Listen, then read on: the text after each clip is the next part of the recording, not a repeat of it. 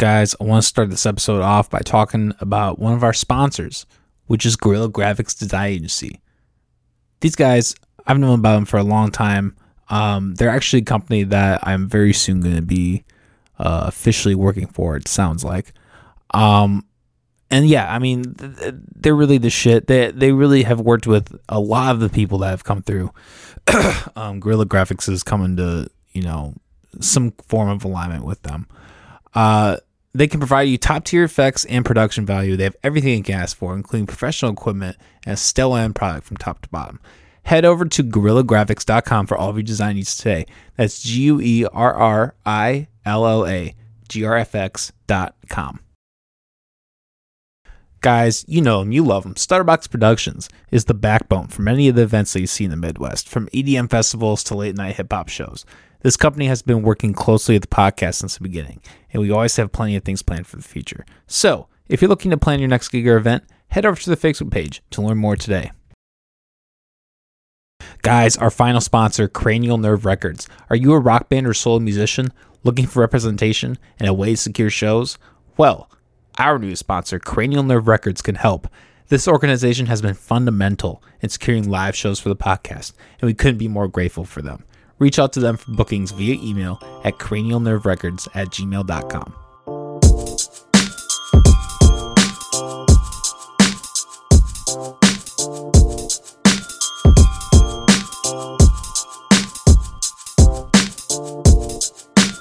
Guys, this is the McAllister Hours podcast. I'm your host, always, Cole McAllister. This is a super special episode. These motherfuckers have been gone away exploring on a long, treacherous path, and um, I, I look forward to getting into it.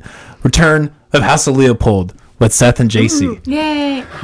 Hey, applause. We'll, we'll, we'll edit in applause. No, we won't, but we'll we'll Yeah. give you the yes, we're back. We're back. hell Excited yeah. to be back. Really. Yeah, yeah. So you guys were let's just jump right into it. Well, you guys were gone in California um, for how how many years? How long were you gone? Almost exactly a year. I was a year, Okay. year and a half almost. I went out there a little early to prep things for us. Okay. Okay. So uh so describe it. I mean, obviously you guys are back. There's probably a reason for that. I'm kind of curious what was I guess well, let me let me just let me ask this first. Like when you first got there like um you know, I like I saw on social media you guys were pretty positive about like how'd you feel about when you first got there? Um, so the reason that we went to California, um, the year before, Oh shit, I'm so sorry. Can you turn that fan off? God damn. That happens 25% of the time when we do the podcast. sorry, continue. You're good. yeah, no, you're fine. Um, so yeah, no, we, um, the year before we moved, um, Seth had gotten, you know, a few opportunities out in California, um, played some shows and festivals. Met some really cool people. met some cool people, um, and it seemed really promising. Um, that there were new opportunities opening up, you know, Yeah. and so um, And we had a friend out there that was opening up a warehouse uh, in the fashion district of downtown LA, uh, a couple blocks away from Skid Row. But it it did work for a minute, and there, that was kind of the plan. And we wanted to see. We knew that we feel that the current paradigm that we're in is kind of like at a peak postmodernism, right? Like we're, we're like in something right now that like not many people have a better hope about what's next. And so we wanted to kind of experience what like peak civilization in a peak city like LA would would feel like. You know what I mean? Like the dream is that was there. The dream is there or was talked about being there. But yeah, that kind of leads to the next part why we left. It's not there. yeah, no, so, yeah, no, Oh my god, it's ugly. yeah, no, it was not. It was not anything um, like what we imagined it would be. Um, you know, I, I guess what was what was represented to us. You know, and if we hadn't gone, we would have questioned. You know, what if we would have gone? For sure. You know, and that would have been. You know, That's a fair point. yeah, no, there's no way that I would like take it back. Like I know that we were supposed to go. Um, you know, I wouldn't have made a different choice, but no, it was the most terrible time ever. It was horrific. Yeah. I did not like it at all. it's definitely past peak and the people there like everybody has a story right and like when you go to la you'd hope that people's story would be bigger or stronger or more fantastic than like Oh, yeah. normal life people, right? And like it's it's semi true, but everybody was telling a doomsday story. And like Mm. everybody's predicting how much worse it's already gotten and how much worse it's going to get, and that's kind of like the main relevant topic. There, there's like there, nobody was growing. Nobody had like that kind of hope, if that makes sense. Mm. And everybody had talked like it already moved on. Anybody that was here for what you're looking for is now in Nashville, and that's like so commonly repeated with just like common knowledge. Yeah, no, something something else that we that we kind of learned and caught on to as we'd been there for a while um, is that all of the like people who are from Los Angeles in the area, um, their parents listen to house music. So they grew up listening to like the older people drinking, listening to house music. So That's the now, LA party. Right. So now mm. anything that like is like digital electronic, they're like, oh, turn it off. That's house music. You know. So like, there's kind of like this this like stuck opinion of Oh, like, yeah. stuck in the past and like unwilling to like. I don't know, move on past certain understandings of what Yeah. is like Stuck in, stuck up. Hollywood level. Well, they, they want the feeling that is like per, like everybody believes there's a feeling about an LA and like how it feels, and then when people go to the party, they're part of that, but they don't see themselves as part of that. They are looking for it. right. if that makes sense. You know what I mean? Like when you go to a party, a lot of us we're kind of more self-conscious about ourselves and we're like worried what we look like and what our friends appear. There it's more like they're like looking for what they know LA should be. And so they want to sound like it, they want it to taste like it, they want it to feel like it. It's cocaine, alcohol and house music. That's what their parents partied on. That's how LA's felt like the last 50 years. It has to be good. And like that the better the party is, the more it feels like that. And there's a couple of like groups, couple crews out there doing really cool shit and like and cool shit by my terms. You know, like there's like B side, there is Base Waffles, um, and like those are crews that are like doing more experimental stuff. But for the most part, every every single house party, every single after party, every single warehouse I went to, all house music, all techno, all the time, all cocaine. It was nutty, and those were just the after parties. I mean, like you have to afford to live there. Yeah. yeah, that's You have to be carefree enough to like go Holy out and spend, you know, that amount seventeen dollars on parking. and that's that's kind of what I, I really learned was like there's like normal people who are like living life and having to afford it right? And like our rent was three grand a month. Uh, electricity was fifteen to eighteen hundred dollars a month. Water was five to eight hundred dollars a month. Jesus Christ. right um, and that's just your like bare minimum gas we- is six dollars Yeah. fifty cents in the valley And that we was had like to- minimum Yeah, we had to live over an hour away from Hour where we half. worked because we couldn't afford rent closer to anywhere that you know So- nice people Jeez. live. Yeah, And we live next to the nice people. We live by we live in Canoga Park. Calabasas is where like a lot of celebrities live. Canoga Park is where all the people live that serve the celebrities. So it's a lot of like Hispanic working- mhm, working yeah. Mm-hmm. class that like mows mows vacuums like does all the housework stuff. Like that's who we lived among. It, like the people the people were nice. Mm-hmm. It was just the collective was ugly. If that makes sense. yeah, it was very non-optimistic. And there was no bottom. Yeah, that's Mm-hmm. what I've heard is that like LA is just miserable. Like everybody there is just the homeless at like pandemic level. Oh, like, Oh, I'm sure. It Yeah. like Skid Row's bad, and like I have stories and saw things that will forever like change my view of like not just individuals but like humanity. Like it really did some big things to my heart. Like seeing some of that, but like on if you go anywhere in that city, top to bottom, any street, there is encampments of people. There's millions of people living on the streets. They they're they're. I've traveled the world. I've been to 63 countries. I've been to 48 states.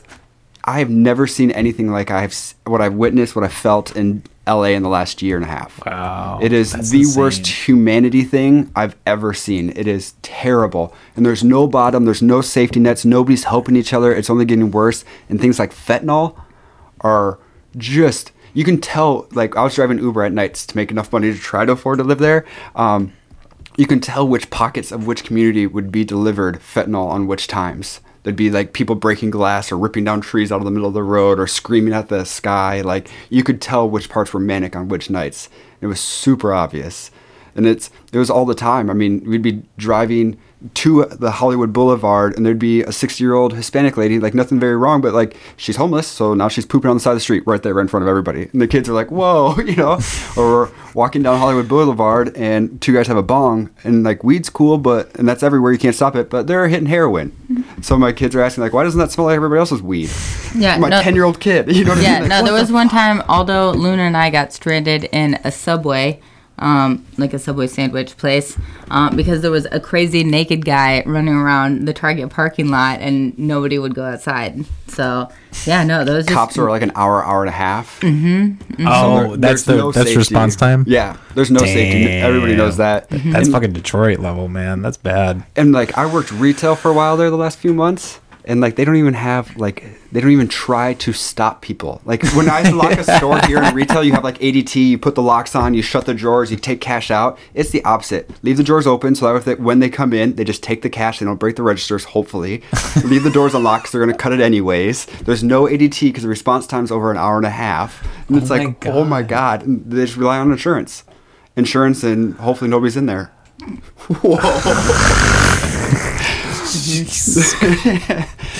it's a whole nother level. It's a whole nother surrealism. And like Yeah. you think you'd make more money being around people spending money like that, but it's it's like things they that are milk you for all you're worth. things like conspiracies Yeah. here are like common knowledge there. Like the Russians bought up all the property mm-hmm. in LA. Everything that was rented in the last three years was bought by some like Russian influence, and Huh. now the prices are being jacked up. You can't even live in the place; they'll change the prices on you.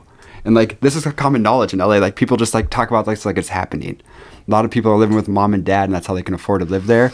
Or Oh, yeah. the other pl- way is like they have sugar daddies or mom and dad are paying for them. A lot of sugar daddies, but like that's that's how LA is currently functioning. Is outside money paying for the people's experience who are there. LA is not paying for itself. Wow. No way. So obviously, none of us are scientists or experts. I mean, you were a teacher for a while, so you probably might be the most qualified. Mm. Although we. Can compete, we'll Yeah. compete. No, Yeah, okay. yeah, yeah. Um, what? Why do you think it is like it is in LA? Like, what? What would be your guesstimation? Oh, I have I have no idea. I have no idea. I I mean, well, I mean, for for which part of it? I mean, like I guess like why the It's a why lack of definition. It's a lack of hope. It's a lack Mm-hmm. of kindness. The lack of like like de- being able to define like humanistic. Yeah, I mean, Do so we? a lot of people go, you know, go to California to live like a glamorous life. dream. hmm Yeah, and you know, even if you know that's such a small amount of people, like what do- what does that really mean? You know what I mean? Like, and who's you know, there's very few parties. You know, like my bosses at Radical Neon got to go, like, got to go to like red carpet events and like set stuff up and like do things like that. You know, like you were like I don't know, like around celebrities, but like they aren't gonna invite people to like their parties and stuff, you know? So like I mean, I understand that that people go there to like make something of themselves and like that's like an idea, but like I think it's really like a city of broken dreams and like hmm. people settling for like other jobs that they like have to have to you know support themselves while it's also not working out for them, you know? Lack of definition Mm-hmm. like because there's nothing else to do this is what i thought the dream was now i'm kind of like stuck in it and like you'd have to have humility to admit that there's nothing else you know what i mean like it's like a loss of yourself Yeah. and like like i said like people are showing up to these things like expecting them to be like what we thought prom was you know what I mean? Like somebody put a lot of work into prom. Our parents made it very special for us. Like real life will never be like that. you know what I mean? yeah. And like even when you go to LA, they'll it'll never feel that way. And when everybody shows up looking for that, like then nobody's there to like be what a party is. You know what I mean? Like the cool kids in LA partying are because they're like sweaty and like jumping and it's crazy and like that's not happening. Like everybody's looking to like like I don't know how the per- portrayal of that is wrong. So I think that it kind of ties into the like, um, you know, the weather is always nice there, and that was like a great nice. perk. Like number one, it was legit like the only thing that I enjoyed about being there. But I think that you know the fact that they're never. F- this is just speculation, but the fact that like a lot of people are never forced to stay inside and like you know like midwesterners are when it's snowing, you know, like I feel like a lot of us really hone our skills um, and are more comfortable with ourselves because of the time that we like spend inside and spend like stuck inside isolated. And I feel like um, you know, I feel like that's part of why the Midwest makes good bass music is because we get a whole bunch of weirdos, you know, that are in their basements making, you know, wub wub sounds. yeah true Um, and I feel like, you know, And we're feel not like stuck on when you go there, well, I feel like when you go there, um, you know, everybody, everybody's be there, everybody's there to be part of something successful. They're not there to be successful themselves. Nobody's like putting in the work to be like, Right. If I'm gonna be a movie star, I'm gonna like do all of these classes and I'm gonna do this or blah blah blah or I'm gonna throw shows or I'm gonna you know do that. You know, nobody's moving forward on those kinds of things. They're all looking for investors or like only looking to like be a party be a part of something if there's some sort of profit for them um, and it's not about it's not about your friends it's not about you know it's not about what you want to do it's just like hoping that you are part of the next big thing. And like that's it you know? Nobody's really like i don't know standing up for what they like or like I don't Oh, know, yeah. developing skills like that. And and there's no a lot of people i felt la was really lost to the chemical. The chemicals in la were a whole nother level. I've been the most sober i've ever been in my life the last year and a half. I've witnessed like i'd say like seven eight four, four fentanyl overdoses. Oh wow. saved two people myself like Oh it- geesh. yeah it was it was rampant and then even like the good ones or the happier ones like it's people i don't know it was the toxicity was way higher everything was way more lucid there was no no adherence to any like morality you know what i mean? Things crumbled away that there was no no comfort. Yeah, the There's no- honestly the the drugs even tasted different because they were you know either cut with something else or more pure or just like every single drug was a different experience because hmm. you know. Yeah it was nothing like the mm-hmm. midwest. Mm-hmm. Name one and it felt different. Mm-hmm. The only thing that was close was the cocaine but that was just because it was so rampant Damn. So you think that's just from like multiple different people like lacing shit Here? purely, or like or, like why the drugs were different in LA? By the time, well, I, I, I treat it like like seafood, right? So seafood there is really fresh. I'm getting it. I'm eating it. It's probably frozen one time, maybe. By the time it's come here, it's been in and out of like 16 freezers and four different trucks. It's been retailed, sold off, three different pricing. Like by the time I eat a fish, it is there's no way that it could be fresh. I'm in the middle of a continent, 1,800 miles away from an ocean. It's the same thing with drugs. All of our drugs are coming from overseas. Hardly any of them, except for like PCP and marijuana, are coming from the United States. Everything else is overseas. Everything else is coming from China, Russia, Ukraine. That's everything. And like the the major port cities are the ones pulling that in, from what I was told. And so they're it's coming straight there and being dumped in. And the I was explaining that everything's being cut with fentanyl. Like everybody everybody wants that like lofty feeling, and so they for a while fentanyl was cheap and they cut it with it. Then everybody realized that's what they were doing, so now they actually charge more to have it cut properly. Right. Yeah. When there was when there was a heroin shortage, shortage, I'm pretty sure that a lot of dealers used fentanyl instead or cut things and then the people got instead. addicted to the higher level of toxicity and then they figured out what was happening and when the heroin prices dropped and the fentanyl started being they were like no this doesn't feel the same anymore this is weak and they're like well actually we were using fentanyl and then they're like okay we want fentanyl so the streets aren't full of heroin addicts skid row is not heroin addicts anymore it's all fentanyl addicts Right.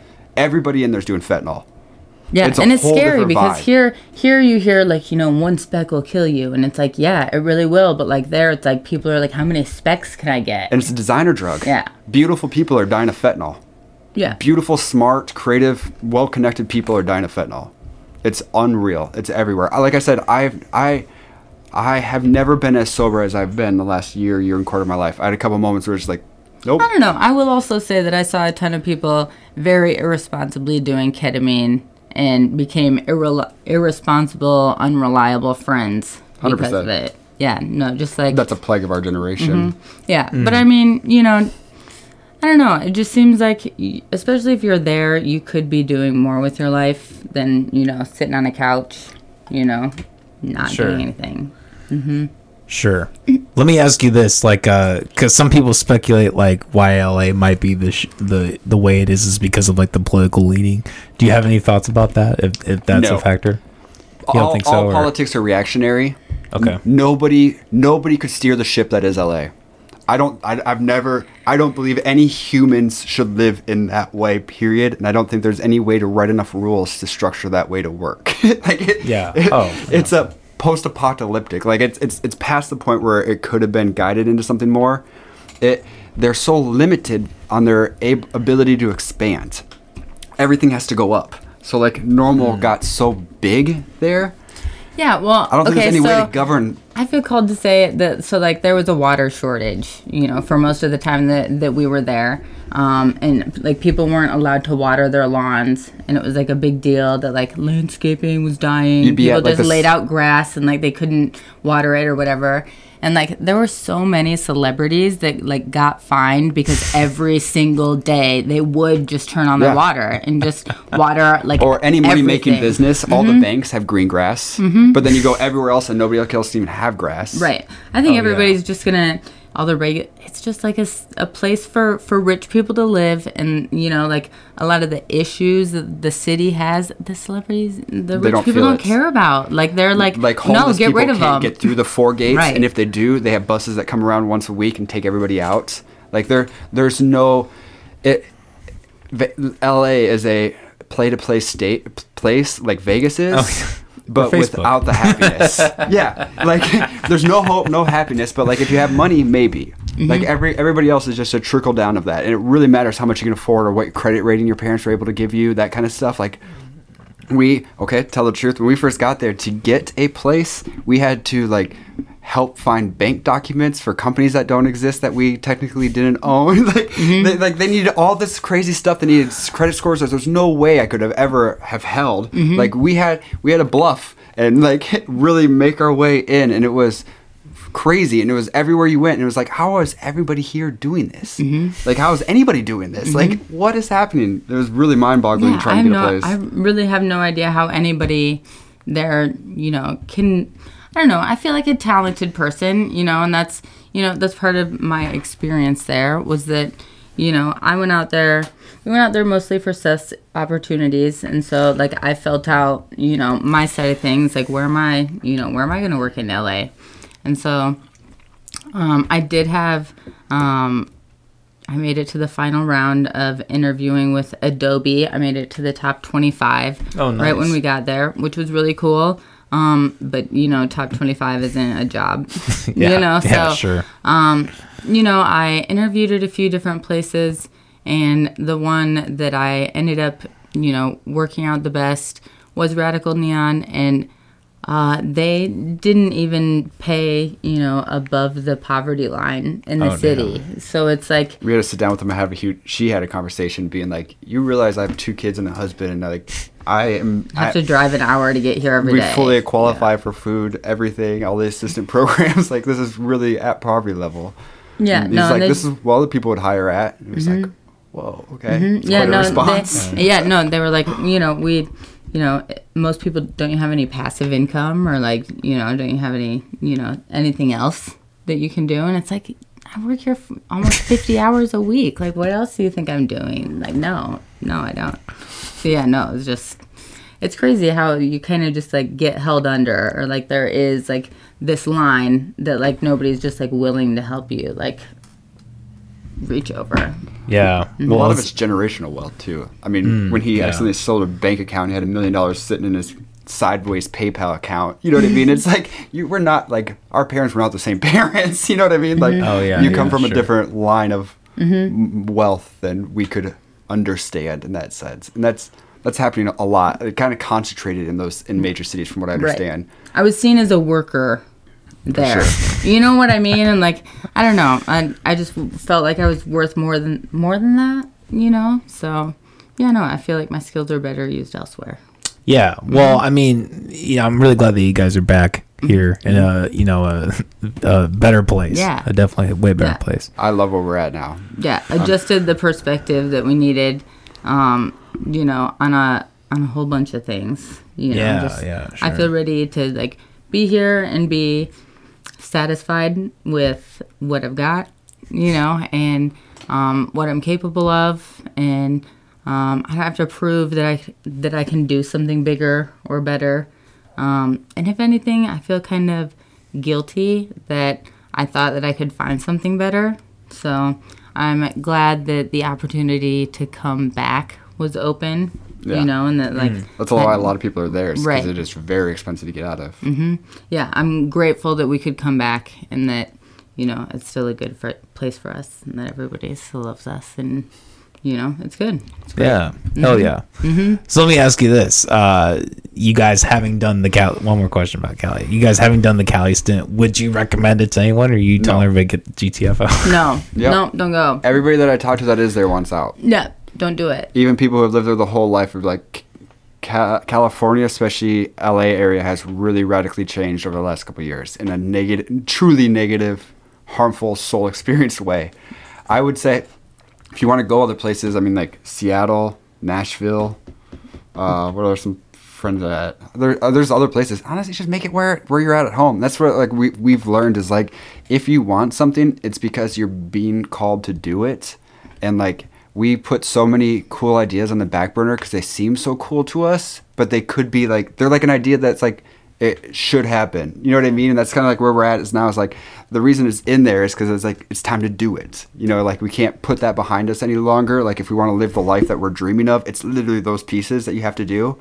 If that makes sense, it kind of like the LA really put it like out in front of us in that way, and so that's part of what we're like hoping to do next is to like take the take stop stop worrying about like grabbing onto a larger picture or finding any kind of slipstream into like any main or artery or you know what I mean like any any kind of line of that and like really just focus on like what it is we're experiencing right in front of us and who we're experiencing it with Yeah, we don't need to to validate, you know, our experience or our scene or our community to, to anybody or like compare it to anything. Like this is where we're from. Like Yeah. I I'm ready to represent 515, you know, and like be here and love it and like be, you know, grateful to be here instead of like thinking that like, well, maybe if we were somewhere bigger, you know, like Yeah. and those places yeah, bigger those are all feelings looking are Mm-hmm. for what we have but what you have to do first like what it is is like they're looking f- and we should keep it here but they're looking for the synergy they're looking for the energy of somebody else doing and then they pull that in it doesn't curate there right but i'm not saying that we should even like worry about that like we should create synergy here we should worry about what we're doing here like when when i think of this i think of like hip hop right and like think of like Dr. Dre and that whole crew, like what they did was in their basements, and it was so cool that it was nationally recognized. Everybody else was like caught up to what they're doing. You have doing to stop searching for it and do and it. And do it. Yeah. Yeah. And it's that doing, like if it if if history has it, that's what happens. But regardless, it's it's your soul that's coming out. you know what I mean? It's your true expression. It's it's it's self discipline meets self reflection. You know what I mean? There's like a point of doing that, like truly can c- be curated through that. You don't have unlimited time. So, you, you know, like the things that you do do, do do, the do uh-huh. do have to be, you know, things that you really want to do or like spend time on. and not like, building up to do. Right. You should just Yeah. do. That's why the idea's in your head. you know what I mean? Yeah. Well, and the fact is, you know, the Midwest, like the population here is growing. More people are flocking here, so you know, it, it naturally makes sense to you know In a have an art scene follow that. In our lifetimes, I think it's going to heavily increase. I think. Yes, I mean, I in other countries already is like Europe and stuff. I know they're connected to a larger scale of the world, but I think in our lifetime, like we we're just from LA, which has a lo- large Hispanic population and stuff. Like people know how special it is here, and like I think once it starts really sleeping slipping out, that it's it's gonna change what people want as far as where they're living in our continent. I have no doubt in that. Even things like okay, corn on the cob. yeah, or we walk into a gas station here and like we have entire like shelves full of different kinds of Mountain Dews and they have kickstarts and everything else. Like all these beautiful, they're beautifully lit. When you get mass populations like LA, they can't distribute that many micro kinds. So it might just be Mountain Dews, or it might be Mountain Dews and a diet Mountain Dew. But there's no kickstarts. There's no cherry Pepsi. Nobody knows what Mellow Yellow is. There's no Sprite. Like all variety disappears. You think it's the opposite. That's like what we're like preach is like there's more in a big city like that. Mm-hmm. There's far less, far less of any kind of choice you'd ever have. From like the Uber you can afford to take to the pops you get to drink to the food you get to like show up to. Like yes, there's more of everything because there's more people, but your choices are far more limited. Yeah. It's, It's Yeah. it's it's it was an adverse adverse choice thing that you had to like get used to in that way. yeah. Even Most going- of it was off limits. Yeah. or not available. Mm-hmm. Mo- and like nobody had ever tried. Like uh, one thing I talked to my coworkers about was like nobody ever had breakfast pizza. Never even heard of it. It's because no gas stations serve food. That would be disgusting in LA. That, mm-hmm. That'd be so nasty to go to a gas station and grab food out of it. No way would anybody ever do that. Damn. So none of that crazy. exists.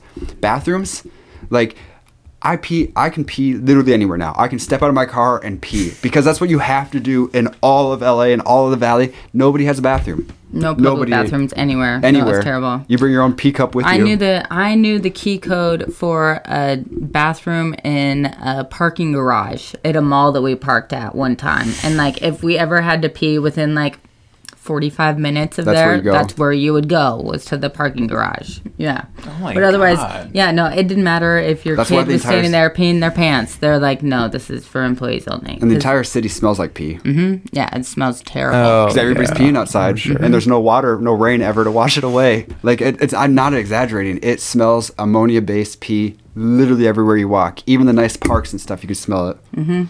So you think LA is done, or you think it'll come back? No, I think they're holding on to an old dream. Mm-hmm. You know that like Hollywood is like an idea of like what it used to be, not what it currently except is. Except for there could be there could be a so like what punk did or rock and roll did. You know what I mean? Where there's like a new surge of like uh, understanding of energy. Yeah. Well, I was just thinking New York because New York in the '70s was, was very rough. like. and that's what I was gonna say. LA, LA is a face of something, and if that face inwardly changes, it would outwardly change. But if that face continues to be derived from the outward reflection of itself, I think it will only get uglier. It's nobody there's gonna make it better. you know what I mean? Like, it would have to be somebody doing something new that LA would redefine itself by, and that I don't believe that would come from LA.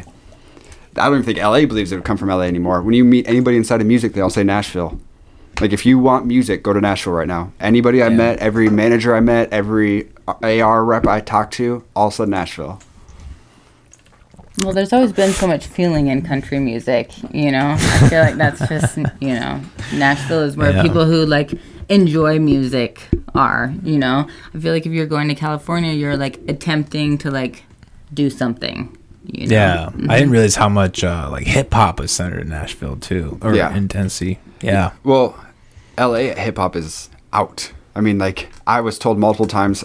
I, I would say eighty percent of the times I DJ'd not to play anything hip hop, Damn. like an open. Kanye warning. kill it?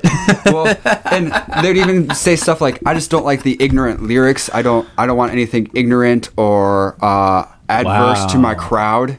And things like that, and it's like, do you, Wow. do you understand woke. what you're saying? Yeah, like- That's crazy. yeah, no, uh, PC, I guess, trying to you know please everybody. and st- stay away from that that energy was another thing that was often said and it's like what what especially thinking like la i think of like prime time like that's like where like hip hop like really like took a center stage Yeah, in my, like, my mind you know what i mean? But Yeah, no real. the city doesn't does not feel that way. And we we tried in the time we were there we tried lots of different places lots of different crews. I continuously like made efforts in like different directions to see if there's ever But Seth did do the Daft Punk thing, which that is was cool. super cool Oh, that was cool. Yeah, Yeah. talk about that. How'd you fucking how'd you get into that shit? So I'm there was this place.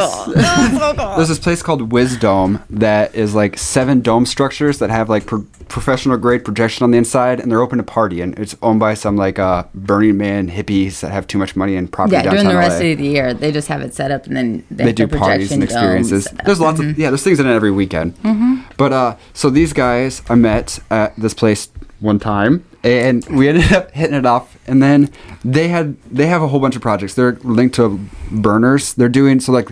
One of the projects, the head maze that's going to the Navy Pier in Chicago, it's this giant head sculpture. It has seven different rooms you can go into, and each one is a different feeling or mental like constraint we put ourselves in, a different part of our ego, and you go, you can live inside of these, and they're meant to try to break you out of that part of your like egoic understanding, right? And like they, these are the people that curated this, got the idea, paid all the money for the metal to be built. Like this was their side project. Their like dream project was to do this Daft Punk experience. Um, and so it's a tribute to Daft Punk. It's because Daft Punk is former Yeah. at this point, so it's that yep. puts them in the gray area of being able to use all their music and stuff. But then what they did was they told a story, and it was about so Daft Punk. It's like it's like Star Wars, right? But more more on a meta level. Our our being, our reality is being taken over by Mother Culture and is being shifted into alignment f- for their purposes, right? Whether it be military or consumerism or uh, I thought it was like Rush lack of spirituality, kind of. Yeah. And then Daft Punk is the more the underground scene, and they're they're preaching self awareness, uh, self fulfillment, uh, um, like pain through happiness. You know what I mean? Like the, the real shit. And so it's just like evolving thing. And then they use the music of Daft Punk. So it starts off in two rooms. Mother Culture shuts down the after party. Everybody gets pushed in the main room. The main room lights up, and it tells the story. Starts where Daft Punk dies and that's where they became gods to humanity and their understanding then becomes projected into like a godly form and they they show us how we can find ourselves and become one with each other and through the sense of understanding of each other we can like find that sense of oneness and that that would elevate us into like the next level and outside of mother culture's reach. So, So really projecting some together. heady stuff and like the story is so beautifully told. It, it we only did it two times and it's still being like pulled forth the, the second time the story and the visuals and everything ma- made it much more apparent. If, if somebody tells you as it's happening it's even more magical and it needs to get that level out loud and that's what they're building. The goal is in like a year we do it like six seven more times. We have like weekend showings and then we start touring it we want to put it mm. in places like Area 15. We're having conversation. They had conversations with, all, I think, like music festivals in different parts of the country and stuff like that. And they want to tour this thing and have it part of like the music scene, and like really use it as a like. One of the directors is from Broadway, so he hmm. wants to like really take that meaning and put it into like the the EDM side of things. So it's like a meshing of all these brains, and they pulled people from all over the world. Like one of the laser guys is like Excision's laser dude, and like the lasers perfectly match the visuals that are shooting off that are 360, and the ship has all these LED tubes that go up to it, so it looks like it's blasting off or coming down or shifting through the space. It's it's very very trippy. It's a cool experience. Mm-hmm. 360 sound. Mm-hmm. Um, Hell yeah. and it then- was really cool. it evolves every mm-hmm. time we do it. The first time I actually did it, I had never done a full run through. because we were having it was everything they have is like the top tier adult toy, right? And so it all works individually and like in theory works, but you know how technology is. Like when you push technology that far, like and then you start trying to link them together, like nothing works, and you're just like, is it this box? As you're like re-plugging it in, you know what I mean? Like it was like that up until the day of. And then the day of, everything just flawlessly worked through the entire show. But I'd never seen the show front to back, so I'm like on the stage partying with everybody. It's, I'm like 30 feet in the air, 25 feet in the air, all these lights, lasers shooting at me and everything. I have microphones in my ear uh, so I can hear the director as he's yelling cues because I don't know the script. I've never done a run through. So he's like, stand still, arms straight out, don't move. and as the lasers like scan my body. and it's like, oh my goodness. And like, so yeah, we were just reacting and dancing, but it was it was magical seeing through all these little dots on my screen, trying to watch the visuals, trying to watch people. It was probably one of the Yeah, coolest no, life he, experiences I've he and his partner had to wear the the light up helmets or whatever, Yeah, and so yeah. it was really hard, if not impossible, to see through Impossible. the helmet. So like it was mostly like what he remembered to do, or like could like see out of the bottom of his helmet. They had those or- little, it has little dots, and normally you can see out of those because you can adjust your vision. Your vision kind of takes out the blank space, right? But then you add the LED lights to it, and they're moving. Your vision's just like, go fuck yourself. like I'm not even gonna try. It's just white, yellow, red. so yeah, having to DJ through that was Yeah. So how like how did that tell a story? Like were you just like was it just a combination of different songs and like doing these the- actions and the and, like, lyrics, and then there'd be there'd be like 15 minute intervals where we would do like French Indo house, and it'd be the 1992, and we get the energy rising, and a lot of them would be about like individualism or finding uh finding self through like self expression and things like that, and then it would break into like a, a five ten minute movie segment where we would drop down, change costumes, the ship would land. Uh, the gods would meet somebody else and they'd have another conversation and they would shift Oh, the the conversation forward. And so my job was in between the movie scenes, we would have dance parties. And the dance parties would follow a flow that the lasers, the lights, everything was moving to. The fog would go up. There's one segment in the middle where we had seven live musicians. They had a piano, a trumpet player, two or three singers, a guitarist, a bass player, and fog came up and with shining lights, and they appear and they start singing as we're DJing. Oh, wow. Everybody's swaying. Yeah, like people are really legit. magical, People yeah. are crying. Mm-hmm. People have tears in their eyes. It's like such People a that- moment that yeah. it's like happening and stuff, and it's overwhelming. The story, even if it's still semi like obtuse at times, the story is so obviously about being like better. and uplifting. yeah, that It, it, it is it is soul wrenching up moving. And then the last half hour is a party where we get to like just dance and have good time to music and stuff. And by that time, people are. It, it feels like. I don't know if you ever went to like a church camp, but like the last day of church camp where everybody's like, I I, can't believe I have to go back to the real world. We're gonna celebrate in the happiest way possible. You know what I mean? It was I like just that. partied with Daft Punk. Yeah, it's like Yeah. that where everybody's like cheesing with their own cameras. Finally, stop taking pictures of the thing, and it, it Mm-hmm. gets way like like family feeling. It's, it was super cool. Yeah. Yeah. I Damn. sat in the VIP section with the kids for like two. Was it like two hours long? Well, and I Yeah, didn't know the show we time, so I partied brought hard. them early. It was awesome. but yeah, no, it was definitely like it was kid appropriate, but like it got them hyped up and definitely passed out through the show. But no, it was really, really Hell awesome, yeah. memorable. Hell yeah. It was very cool. Mm-hmm. Daft Punk was the shit. I- Yeah. I, remember. That is the shit. yeah. Um, I remember like going to camp and like they, uh, like our counselor like showed us, uh, this like showed us Daft Punk and like sh- like I, you know I would watch videos of like the live show and how like they fucking did with the pyramid and all that shit and like how they fucking mixed and mashed songs together in like this unique fucking way. Like how, sure. how they ended that album with like what like five or six different songs all like meshed together in a uniform type of shit was crazy, bro. I- Yeah, my first summer on my own was spent like listening to Daft Punk and like like especially like you know like it reminds me of being like a like a young teenager adult and just being like I can do this you know that, that that's what Daft Punk feels like to me.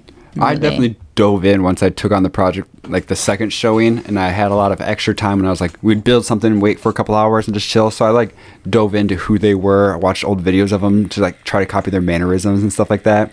That they had a very long career, and they went through multiple different genres, and that's something I really appreciate about the show. Is that like it felt like you went through their 40 years. They did a beautiful job of like encompassing that. I don't even think Daft Punk meant to send this kind of message, but they like extract it from it, and it's yeah, I'm excited. I truly believe in the next couple of years I can get it to come to Iowa, and I'm truly excited to do it somewhere here, like like in the uh, dome at the Science Center or something like that, where we could all experience it together. That'd be an awesome thing. Yeah, because you can't see their faces, so you know, like it's like you really are with Daft Punk. You know, especially for the people who don't know, you know, who it is, Mm-hmm. You know, it's it's really effective. It was an effective like show and message and We're doing it again in March. And sounds like yeah, they just was pushed good. back a date to March, mid March. Cool. So if anybody wants to go, yeah. Hell yeah, that's Yeah. crazy. let me know. I'll hook you up with tickets at, at least at a discount.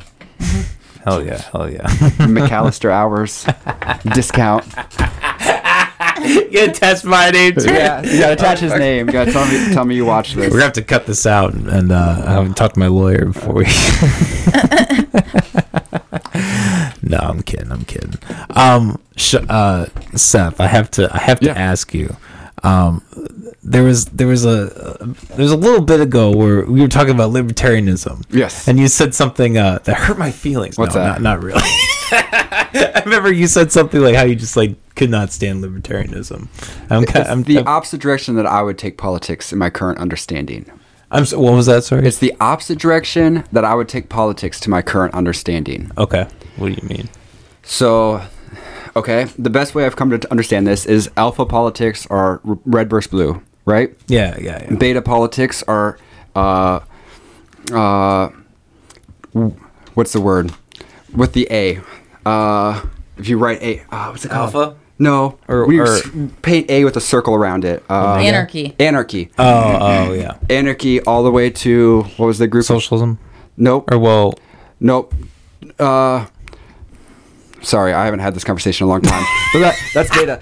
C Just is put you on the literally it's a, it's a form of attention control and non-identification. So I believe if you participate, you're part of the problem. That's what I've felt from my personal experience, and I can't escape no matter what I do, um, or how I bring my intention to the table or my attention. Um, I think when you stop paying attention to something and giving it your interest or your uh, attention and intention, it starts to decade in you, its ability to control your perspective of the narrative. And as we did, if let's say we all stopped watching and stopped paying attention and talked, let's say we only talked about dogs and cats for the next year and a half of our life, we couldn't make any, no news source, no celebrity could make us talk about anything else but dogs and cats. We Yeah. get to choose the dogs and cats we even talk about. When we turn back and we watch Fox News, their narrative concept would be so obscene to us that it would be obvious what was wrong, right? And I think politics are the same way that it's so so intermingled into our reality that all we are doing now is nitpicking things that won't ever fix the knitting of the threads. You know what I mean? It doesn't matter how many times you pull off the hair, you're still like wearing out the blanket. um, so I think The lack of participation would be a first step, not even participation, active non participation in non participation. You know, conscious awareness of like turning away. And then looking at it again at a set time, you, I think you'd s- see all the shit and it would become obvious what we were supposed to do. Yeah, If that kind makes of, sense. it's interesting though because that's almost kind of like an anarchist perspective in a way. But you have you have to care in a way that anarchy I haven't seen prescribed to. And like I actually met this really cool guy. Um, he had a, a little collective called Love Unity. He threw parties and stuff. And he oh, I think I've had him in the podcast. have you okay? Uh, he, he's like this, he, like this weird. Is he like a kid, like a younger guy? No, he's an older dude. I'd say 28, 29. Okay, He's mind. from LA. Oh, from, from- LA. yeah, okay, from LA. Yep, it's yep. probably a guy that stole his name. Though, sorry. I would have got it. Um, but he he believed in total anarchy. He believed in total individual freedom. I forgot where I was going with this. What was it in comparison to? I'm sorry. the, we're talking. Have the libertarian. Oh, um, Talk. Yeah. Oh, yeah. I don't. I don't think anarchy is the way because Yeah, the me neither. individual gets lost to the community, and if you don't have any sense of community awareness, it, it like not making a choice or not understanding your choice are two separate things, but both lack your choice. And so when you believe in total anarchy, it's not that groups aren't going to form. It's not that communities won't happen. It's not that social governances won't exist. They would just exist at the lower denomination that is most easily rectifies the problem. So if it's a block that's having a problem, some strongman will come and promise everybody that if they pay him 50 bucks, he'll protect the block. That's just like we've seen that through our like societal evolution. It would just reset. And so I don't I don't think that anarchism in any form would be an evolution.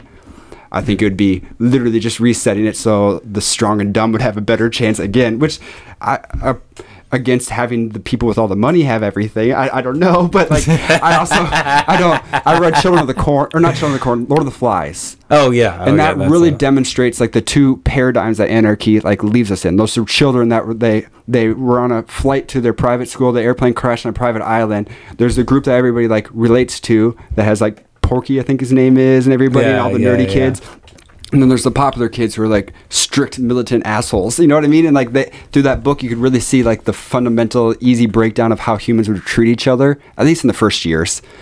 My my thing is, I I don't think it takes more. I think it takes less. If you look at like our Iowa State code books, it takes up a library. It's insane how many rules and codes Oh, and yeah, things we have. sure. I think it's way simpler than we're making it, but that's the hard part, right? Like as I come to grow and find myself, the more obvious it is, the longer it's taking me to understand. you know what I mean? And I might Yeah. be just getting dumber and it gets more like simpler for me or something, but like that I think it's the same. You're same getting thing. dumber. No. I think it's the same thing with politics is that if we engage in the current energy, there's no way that it, it's gonna yeah. gonna amount to something more. It has to it has to get less first. No, that's a very fair point. I uh, that, and that's definitely a conundrum I struggle with. Like, Mm-hmm. identify as a libertarian is like, yeah, there is a valid argument to that where it's like you are just kind of pl- like playing into the system. Yep. Jacy, what do you think? Um, yeah, I don't know. I don't really see. I personally don't see, you know, a realistic way forward. You know, in which everybody's happy. Yeah. Um, my personal Sure. opinion is that, um, you know, your rights shouldn't impede on somebody else's rights. So 100%. a lot of the um, social issues and you know human rights issues that have been going on. Um, you know, I think that I think that a lot of politicians are, you know, and others are trying to force their, um, you know, their religious opinion of the way that things should be on people who want to live in a more progressive place. So, you know, I feel like there's um, a big fight.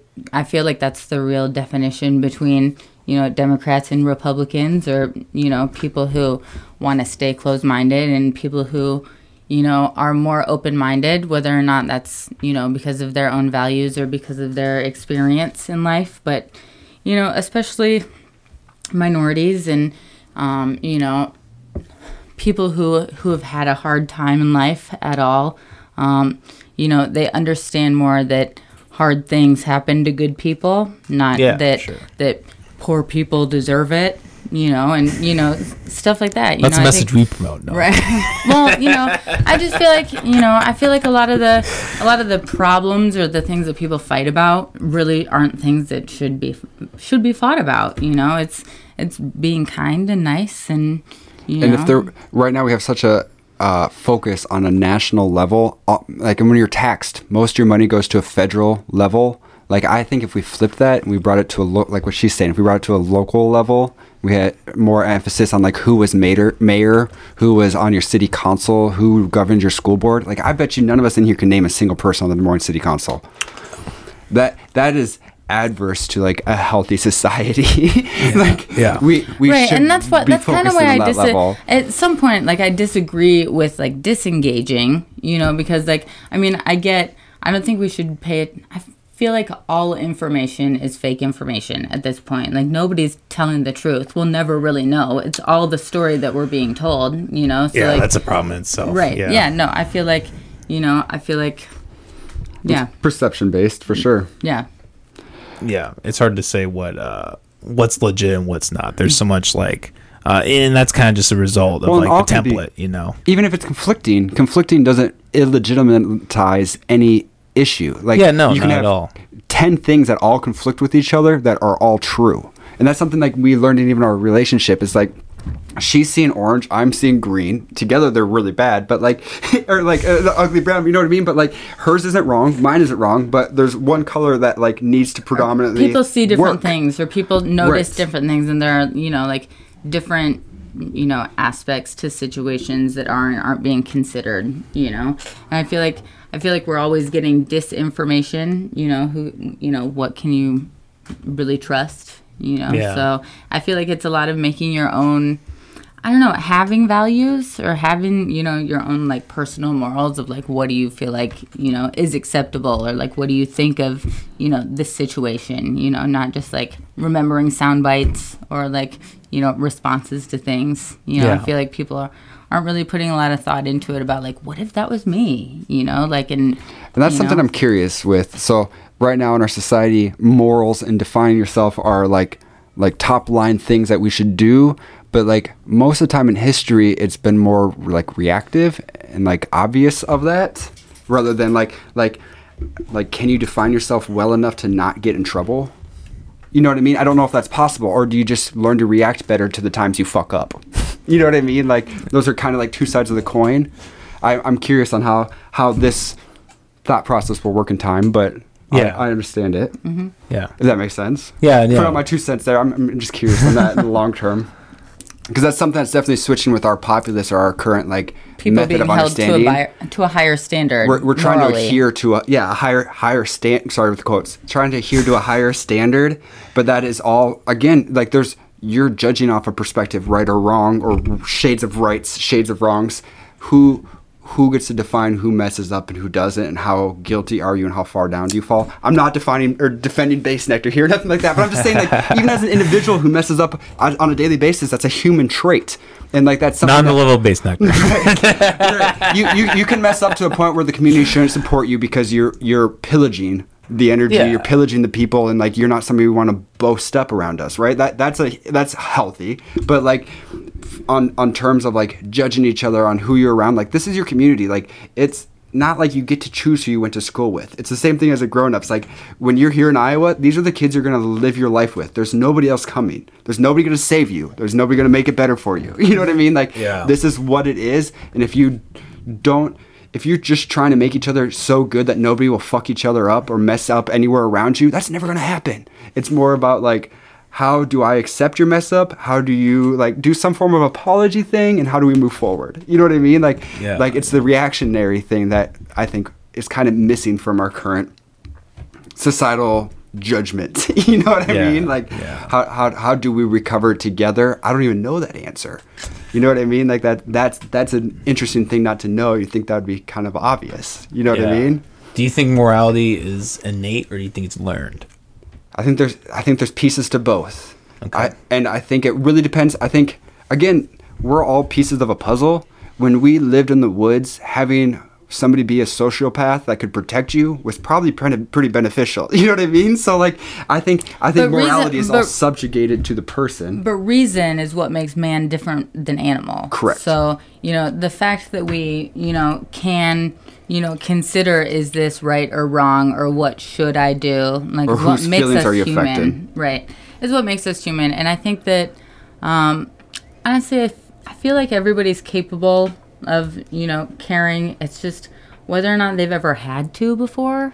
You know, and I feel like I feel like a lot of people um yeah don't have experience caring for another person like maybe they weren't loved deeply or they've been you know had bad examples of relationships you know i feel like a lot of people don't know what it's like to to actively care about somebody um, and then find that hard to apply to like you know bigger situations where it's like well why should i care about that Sure. you know or how. What does it mean when I do? Mm-hmm. And I feel a lot of people are lost on that. It's like we just watched You People last night That, oh, it's is about that a biracial couple with the Jonah, Jonah Hill. Hill? I thought I heard that was awful. Super funny, actually. it's really funny It's I- really funny. i loved it yeah um, it good. but but and I feel for what they what they went through, what they experienced. But in that in that light, like they, I'm mind blanking. What was it you just said? I'm sorry. It's about morality.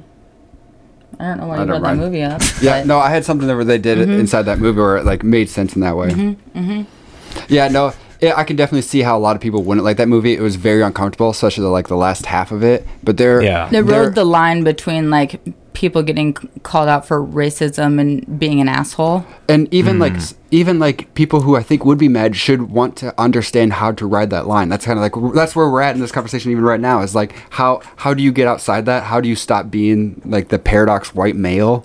You know what I mean? Like he's a white Jewish male, and that's literally what's being like showed at him in every angle. Like how does he stop doing that and be the human that like navigates that? That doesn't like ignore that. That doesn't say I'm better than that or I'm an elite Yeah. in my thoughts in this way. Like how does he humanize that? That part of it was like, oh, that's hard to cut because I feel that. I, I, I as a married man, a father in a modern time, a white male, like how how do you navigate not just portraying the next version of white Yeah. manliness? you know what I mean? Yeah.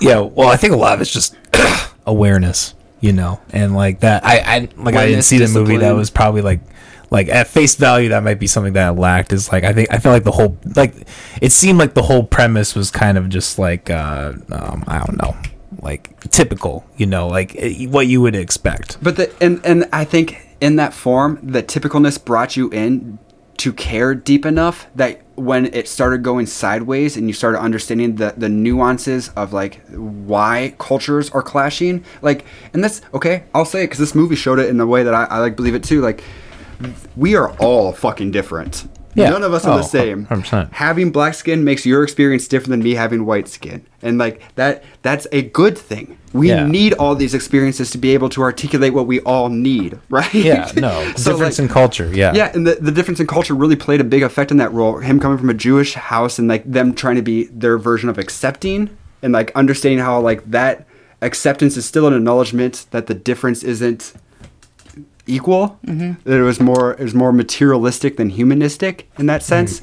And then About how it just made people aware of the difference. all the way to the being- pain that the the black family had felt and was feeling through their life and like like we all have somebody to blame right like us as white males blame the the patriarch the patriarch or the the proletariat and the people with all the money you know what i mean like everybody has somebody to blame and it was truly seeing their pain in the people that they felt responsible for their pain. Like it wasn't Jonah Hill's character that like made the dad ever upset at a white person, but at the same time like he was caring about his daughter in a way that like truly brought those feelings to light that like if he didn't deal with he would be the asshole. you know what I mean? Like he had to like work his human self through to be able to like say like I hurt this way, it feels this way. I know you're not this person. I act this way because of this. Please forgive me. Mm-hmm. And like through that, then now I they're all imagine on it the would same only level. happen that way in movies. Right, right, right. Yeah. But like that, I think that's a good example to like a larger Yeah, scale. no, like great. in my mind, that's the only way forward. I don't know how to do something like that on a large scale, but like even like through friends and stuff, like I, I'm to the point where it's like we're not going to be making a whole bunch of new friends. All the friends are kind of around us. So like that's a major skill that I see a lot of us lacking is like how how do we compensate for the differences in a way that's like forgiving and kind, but like not not pitiful of anybody. Yeah. Like nobody deserves to be pitied because of their difference. you know what I mean? Or like held to a lesser standard because of something different. So in that way we have to like Oh, yeah. boost each other through our through our miscommunications or our anger rather than like Yeah. talk behind each other's back or shit of that nature. You know what I mean? Does that make sense? Yeah. Think so? No, I think it, it it comes down to open mindedness. You For know, sure. like like uh I feel like the way to you know because like me on this show like I definitely ride the line of like offensive and like you know satirical type of humor and shit. You know I like I like to fucking toe that edge. Yep. And I feel like the way to do that is to just go in it with like a hey I'm not here to make any you know regard to whatever you know race gender you know religion etc i'm not going in necessarily being like i know everything about you like Right. i have my like you know maybe jokes up my sleeve around that area but i'm never going to look at someone and be like i know everything about you you Right. know i think and like i think if people just apply that into their everyday life that would alleviate so many of these problems You should watch you people because that was the end. The dad even said like he's like I read you front to back from the moment I met you. I knew you like a book, and it's like no, you didn't. There's no like just like you said. There's no way that anybody could know that. You, Yeah. you, there's no way you know literally almost anything about anybody. I've been with her like 11 years, and honestly, some of the stuff she still does is like, why'd you do that? And like it could be good or bad, but like at the same time, like that's who a person is. And like Yeah, I honestly, this is something that I've learned about myself over the last year. Um, I totally just blanked on what I was gonna say. What'd you learn about yourself. I don't remember. You learned a lot in this last year. Yeah, I did. I broke. Yeah, no. So, um, I broke up with my mom when when we left last year, and that's kind of what it was about. Is that? Oh, I remember. Um, I realized that I realized that I haven't really had like my own direction or um, you know a sense of self or an opinion or you know a way that I thought things should be. So I've always been really accepting and understanding of other people just because I don't feel like necessarily my way is right. Um, because she always made me feel like I was wrong. But like, I feel like that's a really um, special, I guess, different thing about me that like, I really do think that like everybody offers up a really like good idea or a valuable idea, or it could be, you know, something better. I think that that's something that a lot of people don't do. for sure. Mm-hmm. Yeah, yeah. It's uh. Well, I'm sorry to hear about your uh breaking up with your mother. I mean, Yeah. I I've been kind of having my issues with my own parents, so I can kind of relate to that Mm-hmm. for sure. Like, uh, you, if anything, it's good to like you know step aside Right. a little bit and kind of let yourself breathe. Right. You know. Yeah. You, got, you gotta be your own person. Take in the air without them breathing it first for a minute. Yeah. For sure. yeah. Exactly. for sure. No, and I think I think almost everybody I know at this point in their life has parent issues. Our parents have really gone through some shit and are really like they're having a harder time than we are dealing with it. Mm-hmm. I really feel. That's very my, true. my mom's doing a great job. Shout out, mom. I love you. You're killing it. Mm-hmm. But most parents I uh, hear about, I think, yeah, I think they're they're going through it. But yeah, no, it's Tinder a, and it's a- Facebook and Instagram, they're tearing those 50 plus across. But it's a it's a new it's a new opinion to be open minded of progressive liberal people, and I feel like that's kind of something that the movie touched on was like, yeah, black and white people can totally love each other, and there's nothing you know to be like judged or said about that, and I feel like that was. You know, each of the family was doing that. Like, you can't, you know, the stereotypical, like, no, no. But, like, they just wanted to see people, wanted people to see their real love for each other, you know, Yeah. regardless of what they look like. And yeah, no, I feel like I feel like that's important. You guys see uh, Do the Right Thing? No. You guys never seen that? I'm gonna write Oh. it down though. Oh, it, th- it's just about this kind of stuff. It's a Spike Lee movie. Well, it's Okay. like the first one that he like really broke through with. Uh, It might be his first movie. I Ever. might have seen it then if it's an older one. Um, yeah, it has uh has the guy that plays uh, Gus Fring in uh, Breaking Bad. Okay. no Um, recall. I don't know what his actor name is, but yeah, look it up. Uh, do the right thing. It's like i- it's a it's basically about a New York block, and Okay. like it, it deals with like you know Asians, blacks, Italians, like and it just the whole movie is just about like racial bickering basically, and then like there's this event that like causes a stir, and like it's a whole. It, it basically is just a portrait of this New York block and like all mm-hmm. the different racial, and it goes about it in like a beautifully unbiased way. Like it's just Cool. I highly recommend I it. dig Do the right thing. Mm-hmm. I'm going to look that up. Mm-hmm. Yeah, Spike Lee's the man for sure. I've Yeah. definitely seen some of his movies. What have you seen by him? I'd have to look up Seth, his yeah, Seth doesn't know Malcolm names X. like that. names. I don't know like that. What- What's that? Malcolm X. Did you Malcolm guys? X. I've definitely seen that. Yeah, that's Yep. a great fucking movie.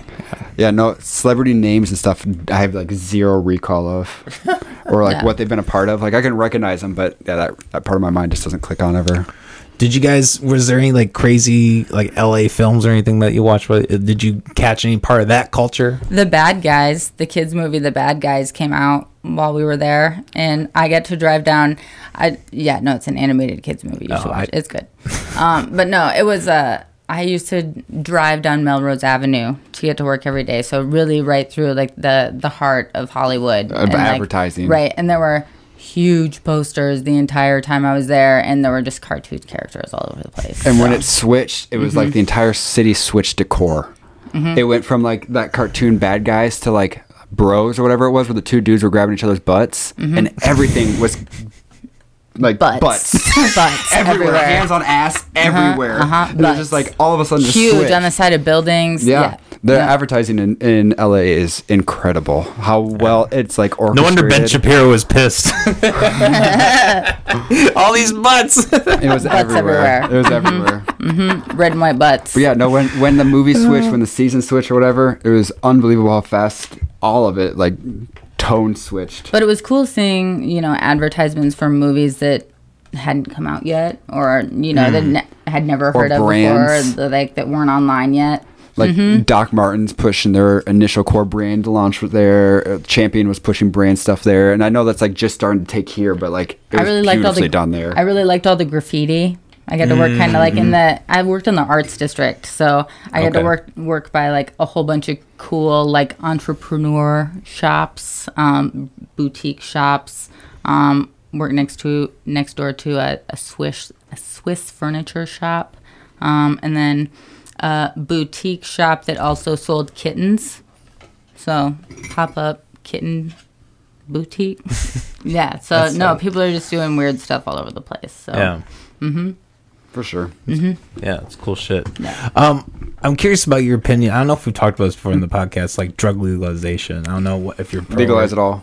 Okay, Yeah, the only way to have an open conversation is not to make the person paranoid of talking about it. Yeah. And like people want to make good, healthy choices for themselves, even if they're radical. Um, right now, there's literally zero conversation. There's zero ways to find conversation. There's zero healthy habits. There's zero. There's nothing established in any form of culture or society to like protect anybody. It's all self ex- exploration. It's like going to the moon by yourself right now, and it's literally that dangerous at times for people. Yeah. Um, I think yeah, legalize it all. Have it all pharmacied, uh, Yeah, I made think- in America. I think weed should have never been illegal. no, So, yeah, no. you it should know, be like- yeah. Mhm, You should yes. be able to go to the doctor and be like, uh, so my friend was doing this. I would really like to try it. What are your recommendations? And you have like an open and honest conversation about what that looked like and feels like, and what it could do Mm-hmm. for you in the future, or not do for you in the future. Yeah, or not receive not not receive prescriptions that you need because you tested positive for something else. And addiction's is a disease. Mm-hmm. It needs to be treated as such. People don't ever mean to. It's like playing Russian roulette. You know what I mean? Like the thrills there, we're all spinning the trigger and pulling the gun. That's what we're all playing with. Yeah. Some people, the bullets in the chamber, and it's not their fault. but and maybe- like, there needs to be safe ways for them to suffer through their disease as well as help to get out. That's not biased or judgmental. but Yeah. I, I feel like improving quality of life itself would keep you know I feel like a Oh, ton yeah, of people sure. I feel like there's a huge increase in drug use because of you know how shitty everything is you know in different areas of life right now. Mm-hmm. Escapism, depression, and anxiety. Yeah, that's what people use drugs for is to, you know, have some fun or to escape or, you know, to have a good time. And, you know, people have a hard time finding those things right now. So, And that being said, Mm-hmm. anybody that's young or even just like actively, if you have any drug related questions, concerns, you need help, you want to talk, you like anything, like I, I want to help. Like that's something I always am open for. You can call me at 3 a.m. Like that's something I am always here for. I feel very called in my life to be outspoken in those ways.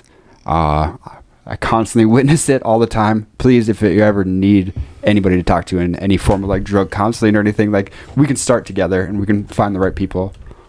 Let's do a podcast.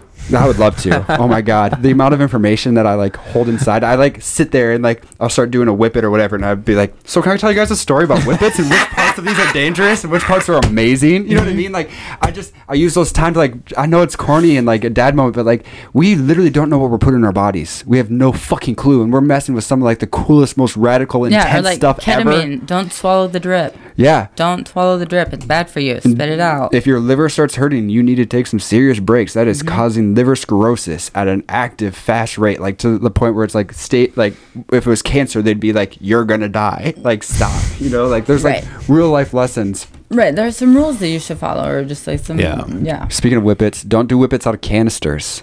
So those, uh, nice. When we breathe in, we breathe in oxygen, carbon dioxide, nitrous oxide. Oxygen is the positive, carbon dioxide is the negative, and nitrous oxide is the neutral. It is the fabric of our reality. It's literally what makes up the texture of our reality, from what we hear to what we feel to what we see, what we smell.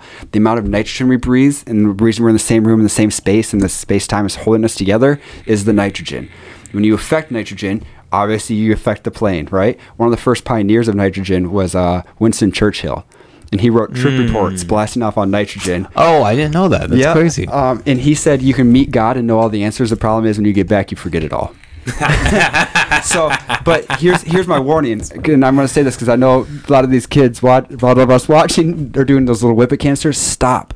Nitrogen is amazing. It is a chemical you can't die off it. It- It's, it's you can suffocate. But like fishing out is because they're in those little canisters. There is aluminum. They put about four percent nitrogen in those canisters. The rest of it needs to be taken up by other space. Most of it not oxygen or carbon dioxide. That's how they have the effect. The extra space is filled with shards of little micrometals of aluminum. Aluminum so small that it doesn't even need to go through anything. It can go straight from your lungs into your bloodstream, straight to your brain. And it, when you fish out, you're actually having micro seizures to full range seizures. The aluminum is building up and clotting in your brain and tearing holes along the blood ar- arteries. So don't do the canisters. That's why they get silver at the end. If you do food grade, you need to have a filter on the end of it that you can get from an RV store. Look it up on Google, and that will make it up to like the 95 percentile and take out all the aluminums. The thing to do is to get medical grade nitrous oxide, and you can buy that. It's everywhere. That's pretty easy to get. But like, stop doing whippets. Those Yeah. are they're literally Be killing you. Be responsibly irresponsible. Yes. So that, that's of our clip for the that's our Yes. clip for the week. be right there. responsibly irresponsible 100% like enjoy life and it's all here for you and it's going to teach you something no matter which direction you lean you just like nobody wants to die. Nobody mm-hmm. wants to be paralyzed. Nobody wants to be blind. Like mm-hmm. it would suck to be trapped I in your own think body. science is interesting, so I like to learn about you know the th- the things that I do and how they'll affect me, and you know. Yeah.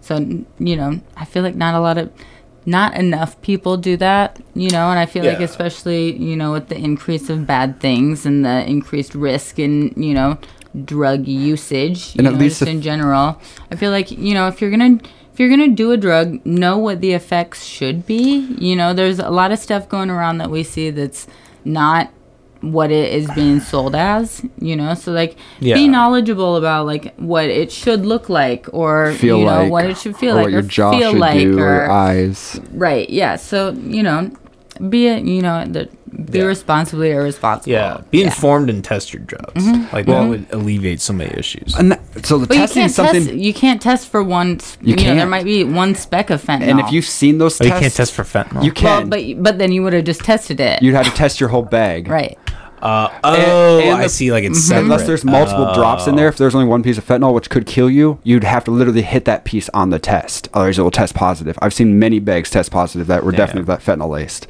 Um, also, having out loud conversations about this will start forming policy or politics or whatever current paradigm, right? Because it's so underground and nobody's talking about it. There's no like political pressure or societal pressure. But our drug tests are absolutely dog shit. They're like shades of brown to blue to green. I'm blue green colorblind. Like when I do a drug test, I have no fucking chemical what idea what chemical I'm looking at. They're all like it's like looking at an eyeball, and I'm supposed to tell this is MDMA fuck from it. that. you want to know something that So I learned dumb. recently that really that really bothered me? Honestly, I was doing research on the uh, Good Samaritan law in Iowa. Mm. Okay, so if you call nine one one when one of your friends is overdosing, okay, and they don't end up dying, then then you can be charged for it. It's only if they like die, then, Then you're, then you're covered by the. Good Samaritan law. So isn't that fucked up that like if you, have to wait call for the heart nine to one one, you gotta like you might go to jail if your friend doesn't die.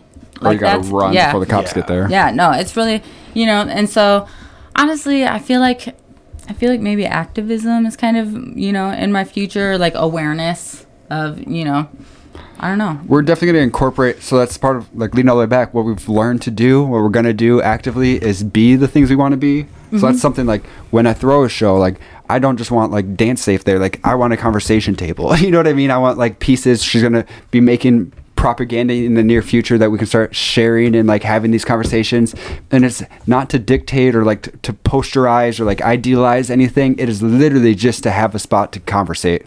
I never had anybody to ever talk to. Most of what i've learned about drugs was from self-exploration or somebody telling me on the sly. You know what i mean? Like imagine if you like could have a community where this questions could be asked that that's that to me as a, a cosmonaut sounds wonderful and i know a lot of other people along the way would, would join in i think Right. Yeah. Do it safely. safely fun Mm-hmm.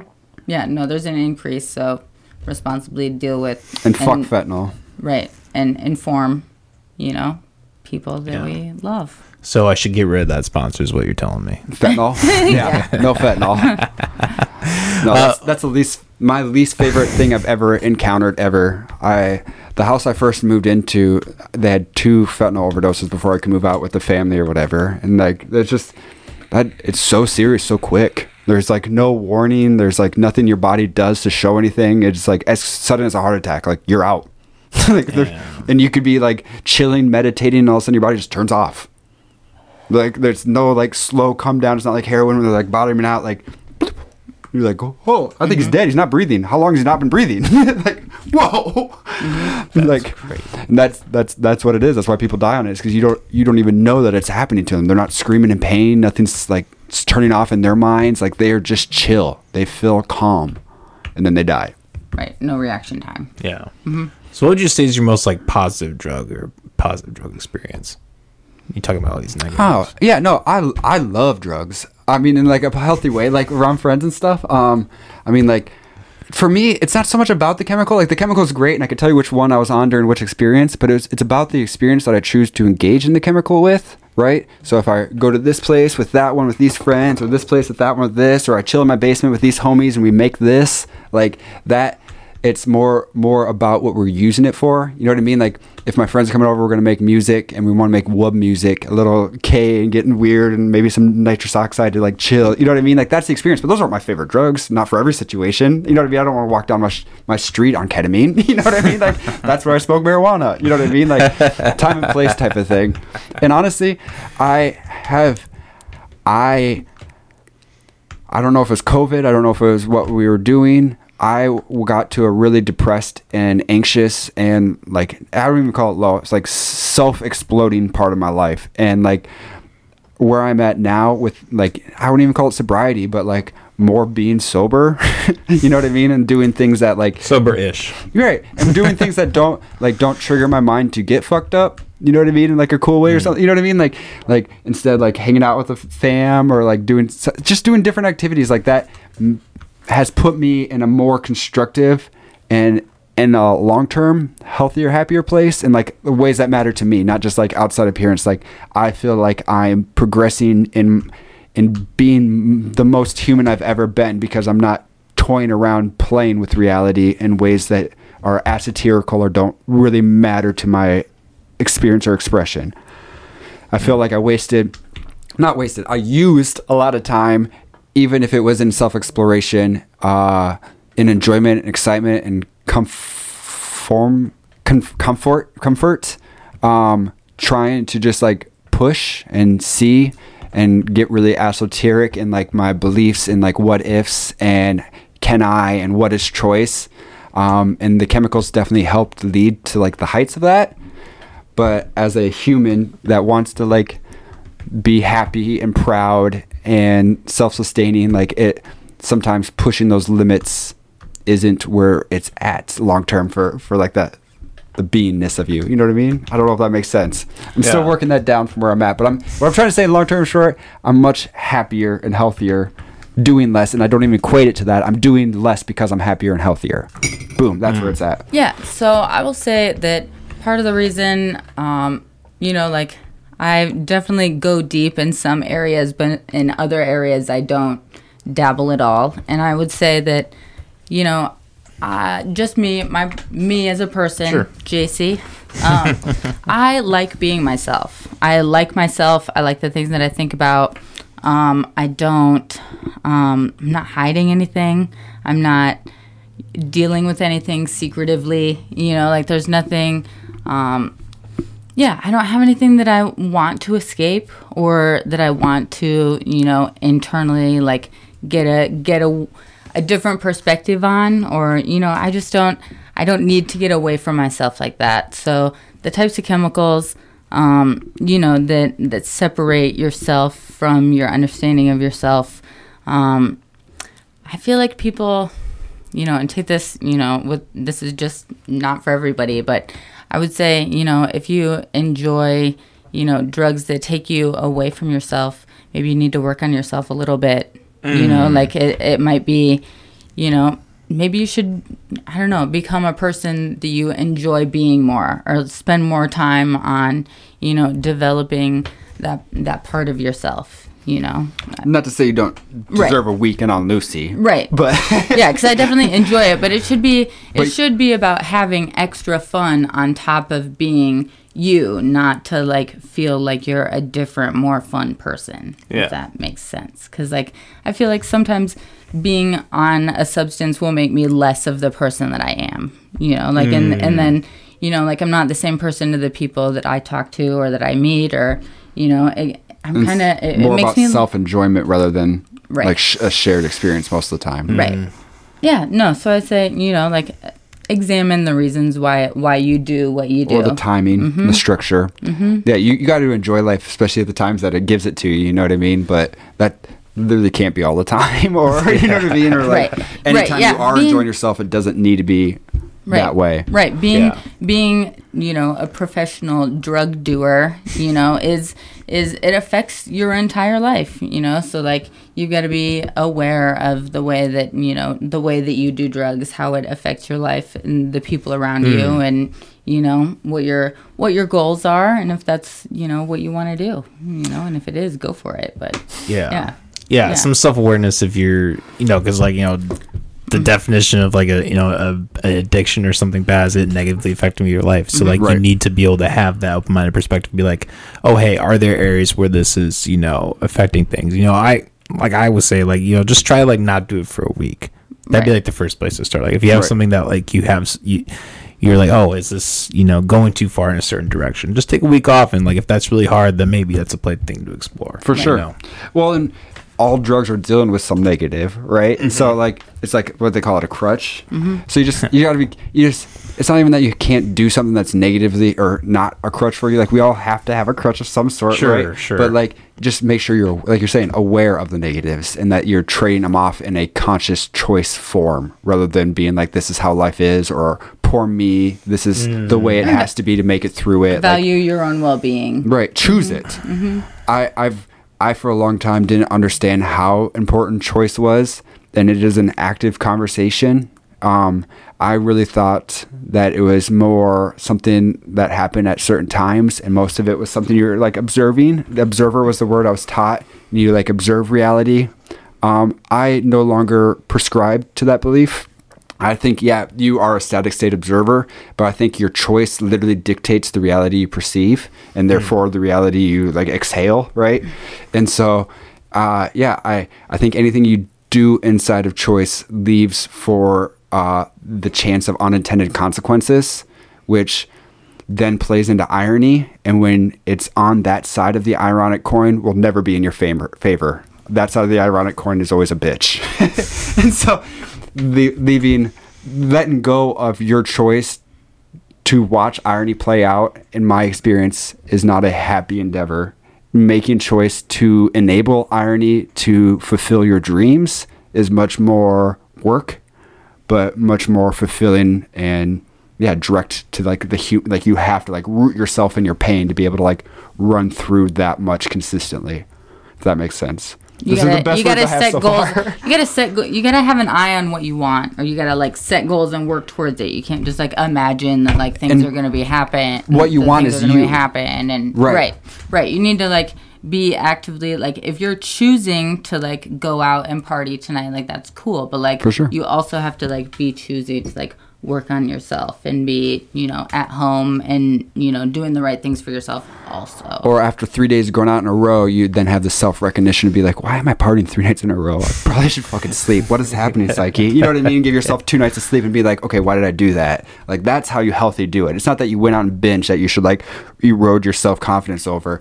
It's that then you understand what you did to yourself and why. Yeah. You know what I mean? And that, that doesn't change the past. It might not even change the fucking future in the near future, but that sense of understanding allows you to start shifting the paradigm that you're experiencing. And through that self reflection, if there was things you didn't like, noting them to yourself, or even better, saying them out loud to the universe, like, I didn't like that part of it. I wish I didn't do that, will change the next rhythm of that pattern in my experience. That's that's choice. It's not that you get to be like, I want my whole life different now. Like that would never happen. No, none of us can afford to do that.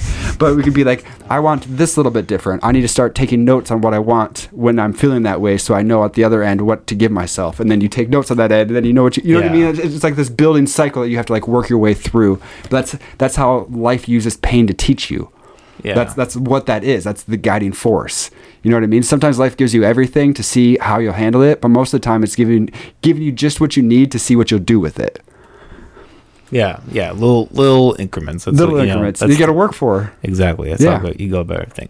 Um, guys, it's fucking great to have you back in town and come, you know, come back on the pod. It's such great. It, it's uh, it's baffling almost to see you guys back. I thought you guys were gone forever. I was No. so sad. Yeah, yeah, we did too, honestly. And but it feels it feels so good that we can come back, and then we're back. You know, it Yeah. feels. Yeah, I don't know. So along with like breaking up with my mom, you know, I got to go. I got to go live somewhere else and like not be, you know, tied down by my understandings of, you know, being held down where I am. But so, you know, it feels good to come back and know that there are tons of people who still care and like want me to be here and, you know, it feels it feels more like a choice that we're here now. So Oh yeah, it- that's awesome. Uh, where can people find you guys, uh, your stuff, and um, what you're doing? Facebook. Facebook is where I'm Facebook's at. Yeah, I haven't really moved on to Instagram yet because I don't really like it. I like Instagram. Yeah. I have new music out. Mm. I have two new songs that are pretty trippy.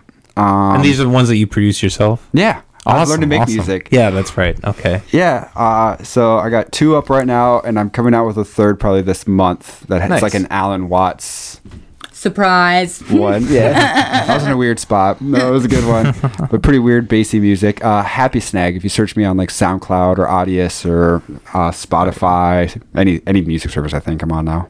Oh yeah. So- Jacy, what's your business again? Uh, so we're we're still House of Leopold, so still watch for that on Okay. like event images and stuff like that.